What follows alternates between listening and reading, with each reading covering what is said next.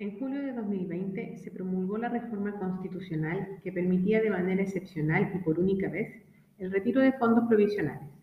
Esto con el propósito de mitigar los efectos sociales derivados del estado de excepción constitucional de catástrofe por calamidad pública, decretado a causa del COVID-19. Sin embargo, a este retiro, supuestamente único y excepcional, le siguió un segundo y un tercero. Actualmente se discuten seis mociones refundidas en la Comisión de Constitución de la Cámara de Diputados, que buscan permitir, nuevamente, retiros previsionales desde las cuentas de ahorro para pensiones. De estas, cinco buscan permitir un cuarto retiro de 10%, mientras que una apunta al retiro del 100% de los fondos. Soy Ingrid Jones, economista de Libertad y Desarrollo, y quiero contarles por qué un cuarto retiro de fondos tendría un alto impacto. En primer lugar, es fundamental señalar que el retiro de fondos previsionales no se enfoca en los más afectados por la pandemia. Se trata de una medida regresiva que, además de tener impacto en los montos de las pensiones actuales y futuras, debilita el sistema de pensiones, en especial el pilar contributivo.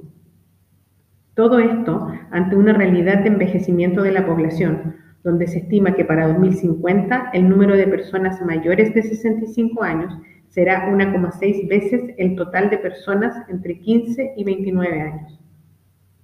Al 30 de junio, el 20% de los afiliados tenían saldo cero en su cuenta de ahorro obligatorio, mientras que aproximadamente el 20,5% tenía un saldo menor a 500.000. De esta manera, se estima que de realizarse un cuarto retiro, los afiliados que quedarían sin saldo en sus cuentas de ahorro para pensiones serán de alrededor de 4 millones y medio de personas, con un monto total estimado por retirar de 15.972 millones de dólares. Es decir, después de los cuatro retiros, el 40% de los afiliados actuales habrá extinguido el total de recursos ahorrados en sus cuentas previsionales, con un fuerte impacto en el sistema de ahorro contributivo y en los montos de las pensiones futuras. Asimismo, aquellos que tienen mayor saldo en sus cuentas son quienes podrán retirar mayores montos y corresponden a personas que tienen una mayor densidad de cotizaciones y formalidad laboral y por lo tanto no debieran ser considerados como vulnerables. En tanto, la Superintendencia de Pensiones estima que, de aprobarse un cuarto retiro, la caída en los montos de las pensiones promedio de mujeres sería de 37% y en hombres de 28,5%.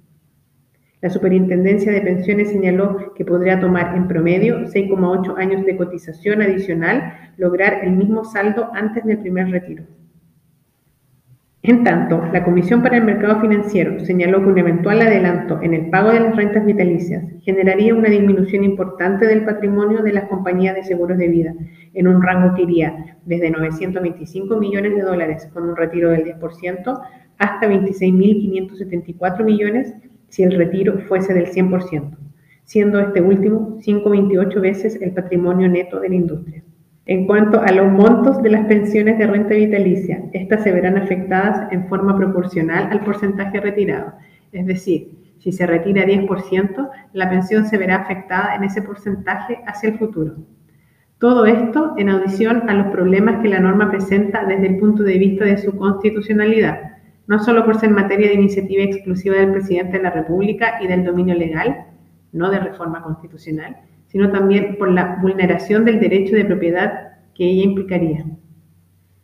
De la misma forma, desde el primer retiro que autoridades financieras y fiscales levantaron la voz para exponer los impactos económicos de retirar magnitudes tan grandes de recursos.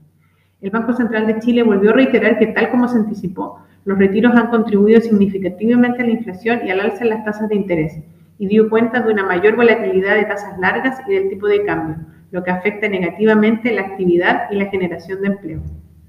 Por lo tanto, un cuarto retiro agudiza los efectos económicos de los retiros anteriores, en un contexto donde la actividad económica muestra signos de recuperación, pero mayores presiones inflacionarias. Asimismo, preocupa que, de acuerdo a lo señalado por esa misma institución, los efectos ya se están observando en nuestra economía, pudiendo ser devastadores si es que se considera la aprobación como una antesala para retiros sucesivos o un retiro total de fondos, pudiendo afectar la economía fuertemente en 2022. En este sentido, y frente a un eventual retiro del 100%, las consecuencias apuntan a un colapso de los mercados de magnitudes incalculables.